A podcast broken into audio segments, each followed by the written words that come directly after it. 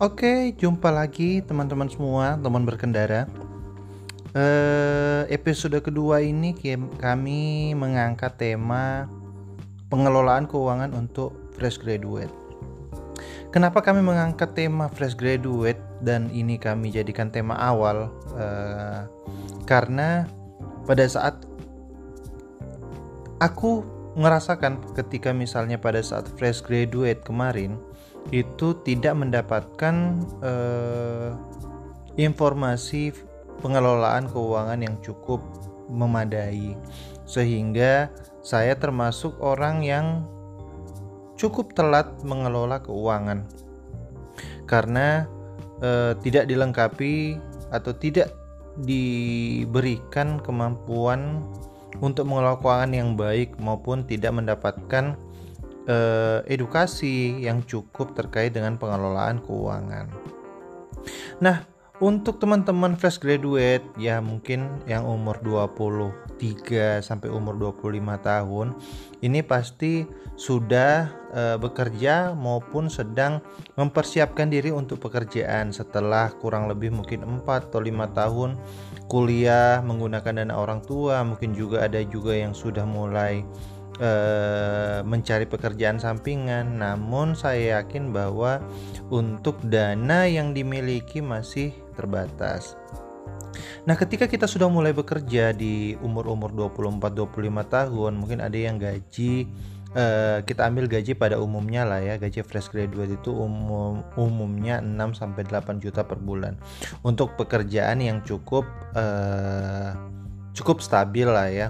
Namun ada juga yang mungkin di bawah enam juta dan ada juga mungkin yang U M R. Namun secara umum pengelolaan keuangan ini eh secara umum bisa dimanfaatkan.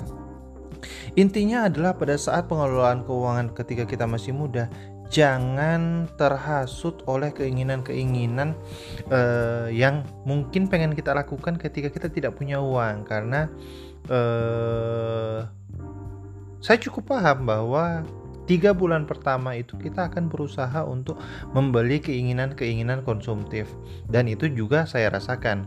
Saya mengingat ketika saya mendapatkan gaji pertama itu langsung saya belikan motor untuk adik saya. Kemudian juga membeli satu set jam tangan yang pada saat itu saya ngerasa harganya sudah cukup mahal.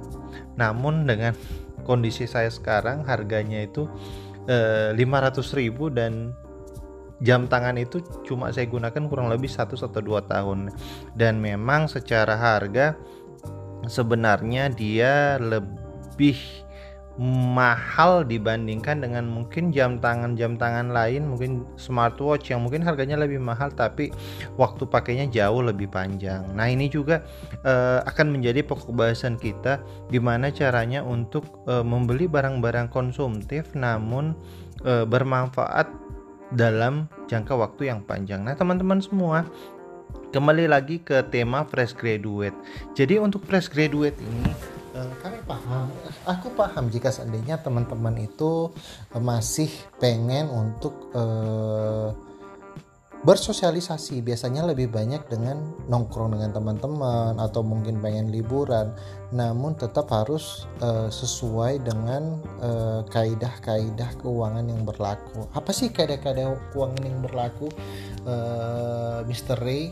Jadi menurut mister Ray, Uh, yang harus dilakukan oleh uh, teman-teman pertama adalah membuat budget untuk uh, sosial, kemudian dan memastikan bahwa tetap ada budget untuk investasi. Memang benar ketika misalnya gaji pada awal-awal itu angkanya mungkin masih belum besar, namun dengan adanya budget investasi ini akan melatih teman-teman ke depannya. Jadi eh, pondasi pada saat fresh graduate ini sangat penting, teman-teman. Jika seandainya teman-teman ketika fresh graduate ini tidak early untuk e, memulai investasi, maka mungkin akan kepalang tanggung nanti ketika sudah umur dua puluh delapan, umur dua puluh sembilan, akan kebawa pola menghabiskan gaji. Jadi kadang-kadang kan ada teman-teman tuh terima gaji habis, terima gaji habis, namun tidak kelihatan barangnya. Nah, ini yang harus di maintain ketika baru mulai bekerja. Kita harus menyisihkan dana, tidak cuma untuk, mungkin ada teman-teman yang menyisihkan dana khusus untuk orang tua, namun juga menyisihkan dana untuk diri Anda di masa depan. Jadi investasi itu bukan untuk kita di masa kini, tapi untuk diri kita di masa depan. Kalau istilahnya rich dad poor dad adalah delayed gratification. Jadi kita menunda kesenangan kita untuk di masa depan. Ini juga pernah diceritakan dari salah satu salah satu financial planner bahwa eh, di masa di ada sebuah percobaan di mana anak-anak itu, anak-anak di bawah umur lima tahun itu dilatih untuk eh, diberikan permen karet, diberikan coklat, bahwa siapa saja yang dapat eh, menyimpan coklatnya sampai gurunya ini kembali, mereka akan mendapatkan coklat tambahan. Nah, dari sepuluh anak, anggaplah dari sepuluh anak, enam anak langsung memakan coklatnya pada saat itu, dan empat anak mendelayed gratification-nya, dia dia delayed kesenangannya dia untuk mendapatkan dua ketika gurunya datang. Nah, benar ketika misalnya ketika anak ini di masa depan, bahwa anak-anak yang delayed gratification-nya mereka, mereka mau untuk menunda kesenangannya mereka, mereka akan jauh lebih berhasil di masa depan, dan ini beneran terjadi.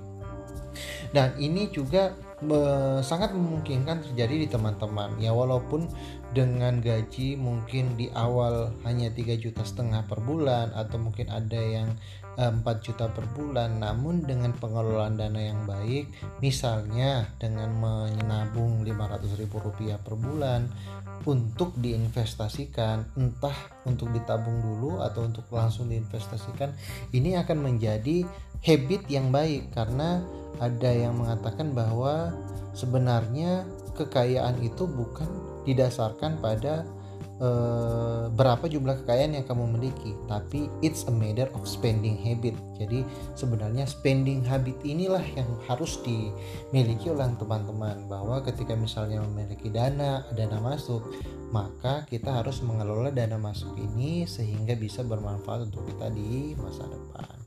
Jadi itu Uh, teman-teman uh, fresh graduate. Jadi ketika misalnya teman-teman nanti sudah bekerja, atau teman-teman yang sudah bekerja namun belum bisa memetakan keuangannya dengan baik, mulai saat ini sudah mulai untuk membagi budget keuangan bulanannya.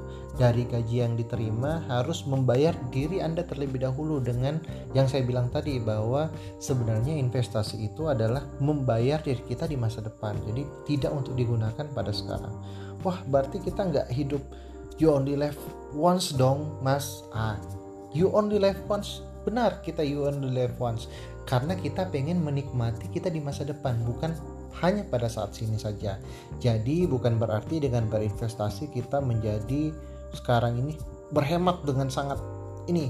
Nah, namun kita juga e, memastikan bahwa diri kita di masa depan mendapatkan e, kesenangan yang sama yang kita rasakan pada saat ini, sehingga mungkin nanti di dua, tiga, atau lima tahun ke depan hasil investasi kita sudah mendapatkan hasil yang baik, maka kita sudah bisa naik kelas lah. Intinya mungkin kalau sekarang kelasnya masih di middle low, nanti ketika umurnya sudah dua puluh delapan atau umur tiga puluh sudah bisa hike up ke middle up. Mungkin itu teman-teman fresh graduate, teman-teman pendengar teman berkendara. Jadi mungkin kalau misalnya ada yang lagi melaju dengan kencang, bisa melambat, santai sebentar mendengarkan uh, podcast kita. Uh, untuk podcast kita episode kedua, kita membahas terkait dengan fresh graduate money management, sehingga bisa mempersiapkan teman-teman ya fresh graduate ini untuk bisa mendapatkan habit-habit yang baik, sehingga mereka bisa tumbuh kembang menjadi investor-investor yang uh, berjaya di masa depan. Oke, itu saja dari mister Ray untuk di episode kedua teman berkendara. Berhati-hati di jalan, dan assalamualaikum warahmatullahi wabarakatuh.